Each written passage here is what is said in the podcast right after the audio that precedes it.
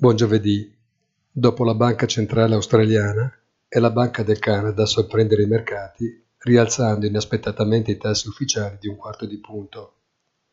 La giustificazione è che l'inflazione da domanda non demorde e da tempo si è capito che se i prezzi dell'energia sono molto volatili, nel male ma anche nel bene, i consumi di beni e soprattutto servizi appaiono estremamente resilienti e l'inflazione che deriva da questi è totalmente fuori controllo. Questo non dovrebbe influire comunque sulla prossima riunione della Fed.